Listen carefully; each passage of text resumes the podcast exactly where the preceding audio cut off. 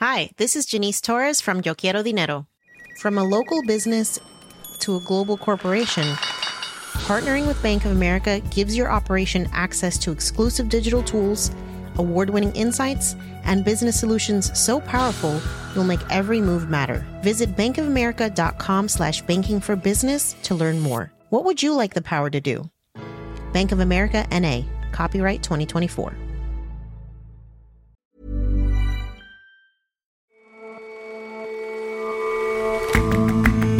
Hello and welcome to The Intelligence on Economist Radio. I'm your host, Jason Palmer. Every weekday, we provide a fresh perspective on the events shaping your world. An economics textbook that a student might buy today is not so different from books written a quarter century ago. That is a problem. The field has moved on, and students have concerns the books don't tackle. We look into the effort to rewrite them. And in the 1980s, two British Pakistani teenagers threw together an album that didn't get very far. A few years ago, a copy unearthed in New York so captivated the DJ who found it that she's now re releasing it. We take a listen to see what the fuss is about.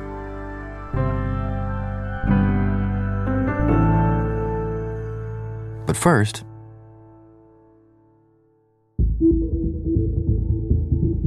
Today, American warships will take part in exercises in the Indian Ocean as part of the so called Quad, a loose coalition with Australian, Indian, and Japanese forces widely viewed as a counter to China. Yesterday, Japan's Prime Minister Suga Yoshihide said that peace in Taiwan is key to wider stability in Asia, a key subject for Mr. Suga's visit next week to the White House. Diplomatic, economic, and even hints of military tensions have been rising between China and America and its allies. Last month, internationally coordinated sanctions on Chinese officials based on the mistreatment of the Muslim Uyghur minority in the province of Xinjiang were swiftly met with Chinese sanctions on American officials. Nowhere were those troubled China US relations more apparent than at a hostile meeting of the two sides last month in Alaska. 遵守基本的外交礼节。 Well, I think we thought too well of the United States. We thought that the U.S. side will follow the necessary diplomatic protocols. Some had hoped that the two countries' relationship would become less confrontational than it had become during Donald Trump's presidency. Instead, it seems only to be deteriorating. I'd say that the US and China have gotten off to a pretty rough start under the Biden administration. Gady Epstein is our China Affairs editor. In their public remarks, everyone from Joe Biden himself on down I have tried to make clear that there's not going to be a new page turned in US China relations. They have an overall goal to become the leading country in the world, the wealthiest country in the world, and the most powerful country in the world. That's not going to happen on my watch. We saw that play out last month in Alaska in the first high level face to face talks between the US and China. Secretary of State Antony Blinken opened the meeting with China's top diplomat, uh, Yang Jiechi, by referring to concerns over a number of China's domestic and foreign actions. including in Xinjiang, Hong Kong, Taiwan, cyber attacks on the United States, economic coercion toward our allies. And Mr. Yang gave a forceful response. 我们把你们想的太好了，我们认为你们会遵守基本的外交礼节，所以 He basically told the U.S. who are they to lecture China. And how have things gone since the, the trading of barbs at that meeting? I would say that uh, tensions have continued to build apace. There's been increasing concern over Taiwan, more incursions by the Chinese military into Taiwanese airspace and waters. You've had senior U.S. military officials express in, in sort of increasingly alarmist terms predictions about China's intentions to invade Taiwan and that it might happen sooner than anybody is expecting in a matter of a few years. You've had uh, an escalating sanctions regime on both sides. It's all left the relationship at its lowest point in decades. It's a relationship that's been fraught since the beginning. After Mao Zedong swept to power in the Communist Revolution of 1949, the two sides didn't speak. But by the 1970s, both countries wanted to cool tensions. How it happened is one of the most remarkable events in diplomatic history, starting with an unassuming meeting that took place 50 years ago today. On April the 5th, 1971, you have this extraordinary moment in Nagoya, Japan, during the World Table Tennis Championships. Nicholas Griffin is the author of Ping Pong Diplomacy The Secret History of the Game That Changed the World. An American practice player, a guy called Glenn Cowan, who's sort of an American hippie, he's a teenager. He comes out of the practice hall. The shuttle bus isn't there, but there's another bus there. And there are men on that bus waving him on board. He gets on board and then he realizes, to his shock, that he's on board the Chinese national team bus. So when Cowan enters this bus, the person who approaches him and talks to him is this man called Chuang Tse-tung. He's sort of the Pele of ping pong. And they start having this sort of awkward conversation. Chuang Tse-tung offers a gift to Glenn Cowan, and it was a silk screen of some mountains in the middle of China. Now, when that bus pulls up, Somehow the press have been alerted and pictures are taken just as Chuang Tse-tung hands this gift. And then Glenn Cowan rushes off and finds a couple of t-shirts, one for him and one for Chuang Tse-tung. And they're the Beatles t-shirts that say Let It Be on them. He arranges a meeting with him the next day to hand it over. Once again, there are photographers there, and sure enough, both of these pictures whirl around the world immediately and are on the front cover of every newspaper.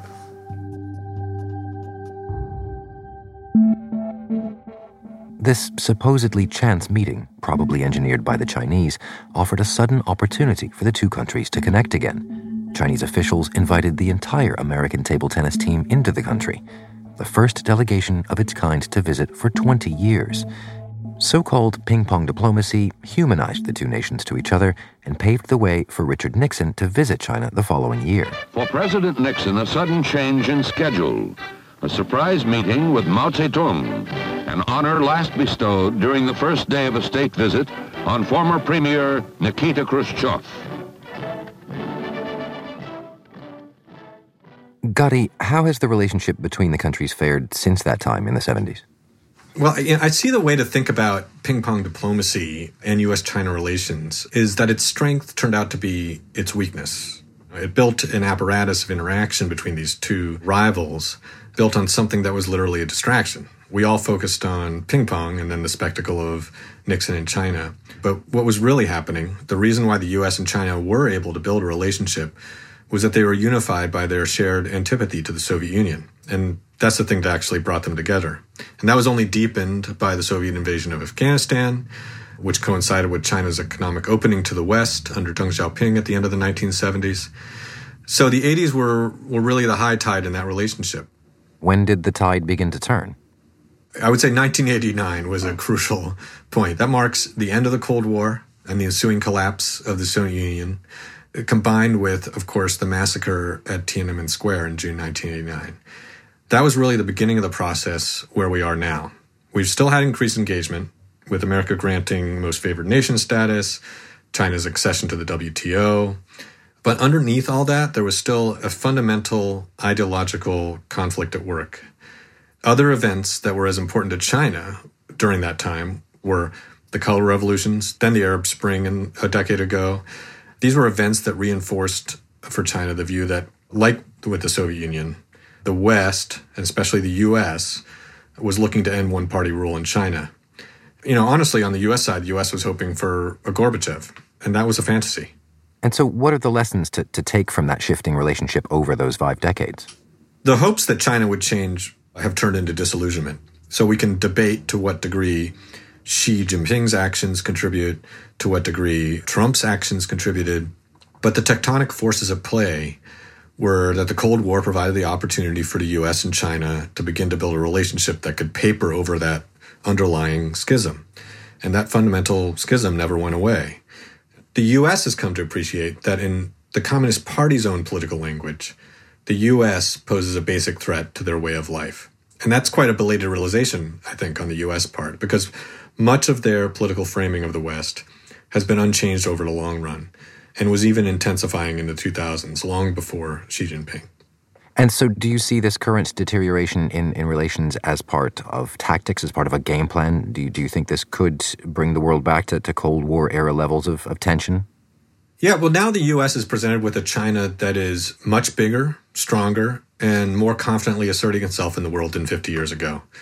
yet every bit as ideologically adversarial as they were then, if not in some ways more so, because the stakes for one party system are existential. That is the story they tell themselves, and it is the narrative the US has come to understand, and in turn, to frame as an existential threat to democracy in the West. Joe Biden said the other day that the world is at a threshold facing the choice between democracy and autocracy. That framing in both countries shapes the relationship and undergirds everything from tensions in the Taiwan Strait to tit for tat sanctions to Chinese boycotts of American companies over Xinjiang cotton and calls for boycotts of the 2022 Olympics in Beijing. It's the belief systems and the actions taken to reflect them that were the story behind the public display in Alaska. And it will continue to be, I think, the real story of the US China relationship. Gady, thanks very much for joining us. Great to be with you, Jason. The Economist has been reporting on international relations since before ping pong was even invented. Get a lot more analysis and perspective like this by taking out a subscription. Find a special introductory deal at economist.com slash intelligence offer. The link is in the show notes. Selling a little or a lot? Shopify helps you do your thing however you cha-ching. Shopify is the global commerce platform that helps you sell at every stage of your business. From the launch your online shop stage to the first real life store stage, all the way to the did we just hit a million orders stage. Shopify is there to help you grow. Shopify helps you turn browsers into buyers with the internet's best converting checkout. 36% better on average compared to other leading commerce platforms because businesses that grow grow with Shopify. Get a $1 per month trial period at Shopify.com slash work. Shopify.com slash work.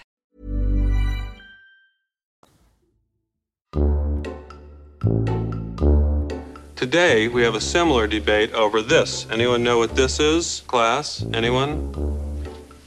Anyone? Anyone? In 1986, Ben Stein played the role of unnamed economics teacher in the cult classic film Ferris Bueller's Day Off. Anyone know what this says?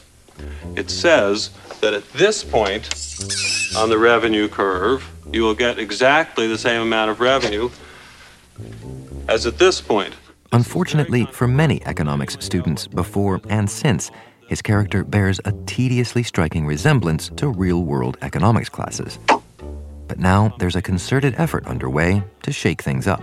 It is surprising how little economics teaching methods have changed over the past quarter century. Soumaya Keynes is The Economist's trade and globalization editor. There was a recent survey of American economics instructors, and it found that these chalk and talk methods, so that's lecturing and using the textbooks, had changed remarkably little over the past 25 years.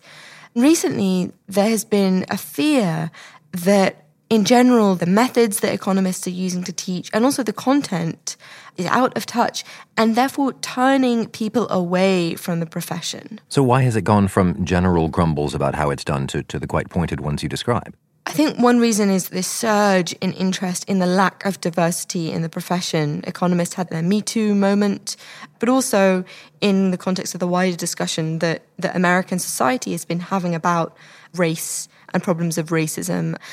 So there's this moment where people are really worried about the assumptions that they're making, and then they kind of look at embedded or hidden practices that may be putting people off. What do you mean by that, embedded or, or hidden? There was one survey of students that found that they thought that inequality was the most pressing economic problem of the age. But often that topic, if you look at textbooks, it's normally included as an appendage, right? It's chapter 13 as a special chapter on inequality. It's not introduced right from the start and kind of made core. There was another study that looked at bias within textbooks. So that found that many underrepresented women in the examples and also the economists that it was citing. So is all of that grumbling being turned into a push for change here? You do see efforts at the, the central level. So there's the American Economic Association, which has really upped its game in, terms of trying to help out with this. So there's a website where they share best practices. So they encourage professors to include more student participation, to be open to biases in textbooks. It encourages them to replace trivial or sexist examples like beer and sports cars with applications like inequality and climate change. And there are some efforts within textbooks. So, actually, notably in Britain, there is this endeavor called CORE, which is this charity run by Wendy Carlin. And there, there is this free textbook, which is a textbook and, and a curriculum. The key thing about that is that it starts with inequality, it's not an afterthought. And it seems to really have created this revolution in British economics teaching. That's been adopted in 47 out of 60 economics teaching universities. That book hasn't seen similar success in the US. So, why do you think it is that the, the, the, more progressive textbook that's taken hold in Britain hasn't done so in America? Well, if you speak to people in America, including people who've tried to teach this thing, they say that one of the things that the core curriculum tries to do is de emphasize the simple supply and demand diagrams that are used in traditional textbooks. They say that they, they're not applicable to various situations. And the complaint is that the things that they use instead are too mathematically demanding. And then another criticism is that the core curriculum was seen as left wing, it was seen as politically biased. I think there's also a bit of economics here, right? It's also about this market and the fact that there are costs to switching between different books. You might think that a free textbook would be very attractive to students who are otherwise having to fork out hundreds of dollars for these things. But in this case, it's teachers, it's not students who, who pick the textbook. And the teachers might not want to switch because they'd have to change up their notes, they'd have to change up their practices. So, if the profession can get past the, the naughty economics of redistributing the curriculum, do you think it'll make the difference that people seem to want? I think the evidence is mixed, and partly that's just because there isn't that much evidence. There was one study that looked at changes in both content and teaching methods at Hamilton College, and that found that the students were doing things like practical assignments. They had a curricula covering the broad range of social issues that economists study. That found that women got better results after taking that course, but it didn't actually find that women and minorities were more likely to take up economics later. They actually found that everyone was more likely to take up economics later. So I suppose that is a slight disappointment for people hoping that this will diversify the profession, but it's good news for the people who want to attract more people to economics. If more people are taking economics as a result of these changes, then that's that's not a bad outcome. Soumaya, thank you very much for joining us. Thanks for having me.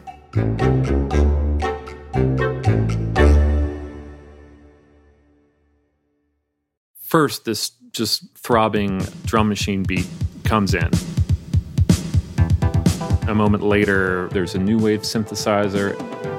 It's vaguely reminiscent of something you've heard in the 1980s, but not quite. It's really not like anything you've heard before.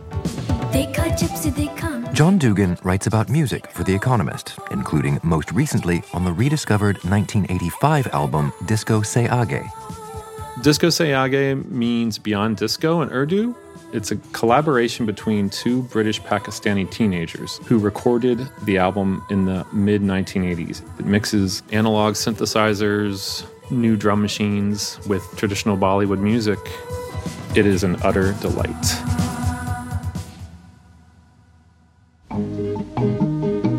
Faisal Mosleh and Nermin Niazi were born in Lahore their father was a well known composer, and their mother was a soundtrack vocalist.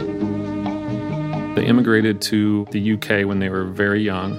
Nermin told me when she was young, she didn't find it at all strange that her parents were professional musicians. Being a small child, anything that happens within the house, you just accept it. Listening to them rehearsing downstairs in the living room, musicians would come in and sit down with mum and dad. I thought that was absolutely normal. I thought every household in the world had that kind of life.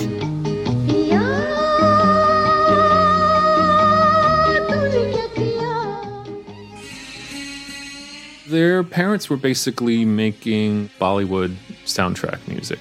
Traditional music, but modernized for Bollywood films.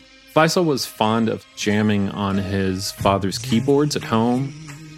I think I made my first TV appearance when I was probably one or two. Ever since then, I was attached to my parents, doing shows, helping my dad be like a little mini helper for his compositions sometimes. Uh, his sister joined in singing, and soon they found that they were composing songs. Their father noticed and thought, hey, this might be something that a record label might be interested in. My fondest memory is walking in, 12 year old kid, and seeing my brother sitting there. He's playing on the keyboard. I don't quite know how this happened, but I started humming a tune, and then we both started to just talk to each other about, oh, sing it like that, or do this, or do that. And suddenly, before you know it, we've got a song. When they went in the recording studio, they were 19 and 14. Nermin is writing and singing from the perspective of a true teenager.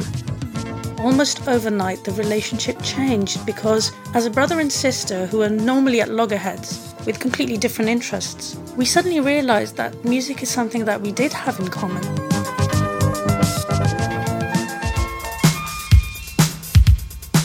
There's sort of an organic feel to the music.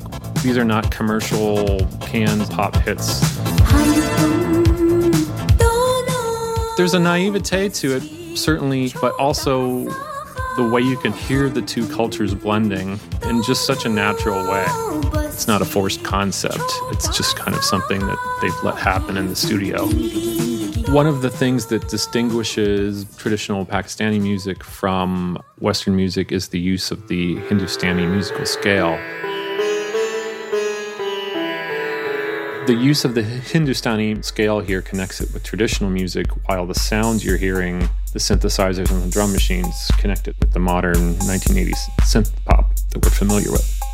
My dad had an old generation Roland drum machine that he had used for recordings in Pakistan for lots and lots of music and on stage as well. And so that was kind of like a precursor to famous uh, drum machines like 808 and uh, 909, for example, which I used in the recordings.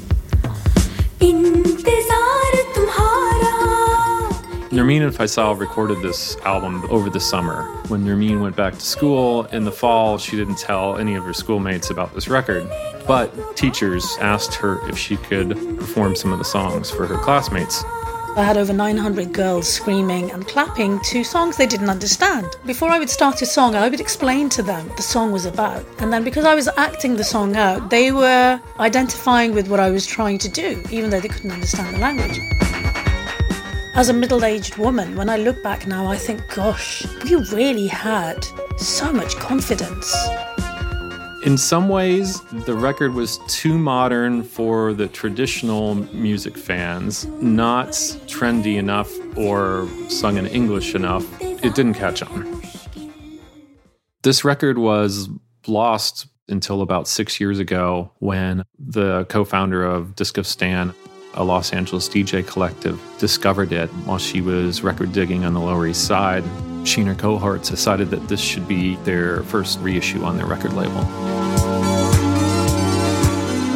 Some of the biggest critics of the album are my own kids. They said that a lot of kids really love the 80s and the 90s sounds. Those fantastic sounds of the synthesizers and the drum machines at that particular time. It's like a photo, it's a moment in time that's been caught forever. I think the modern audience is fascinated by young people making their own music. Synthesizers and drum machines being used to recreate a teenager's world at a moment in time.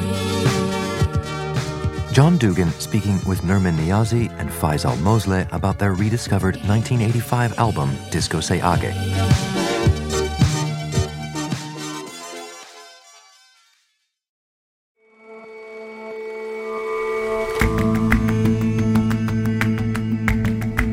That's all for this episode of The Intelligence. If you like us, leave us a rating and a review.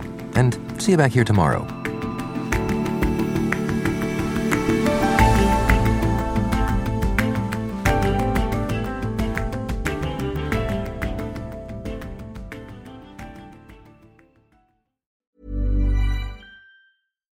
We're on a budget, we still deserve nice things. Quince is a place to scoop up stunning high-end goods for 50 to 80% less than similar brands. They have buttery soft cashmere sweaters starting at $50, luxurious Italian leather bags, and so much more. Plus, Quince only works with factories that use safe, ethical, and responsible manufacturing. Get the high-end goods you'll love without the high price tag with Quince.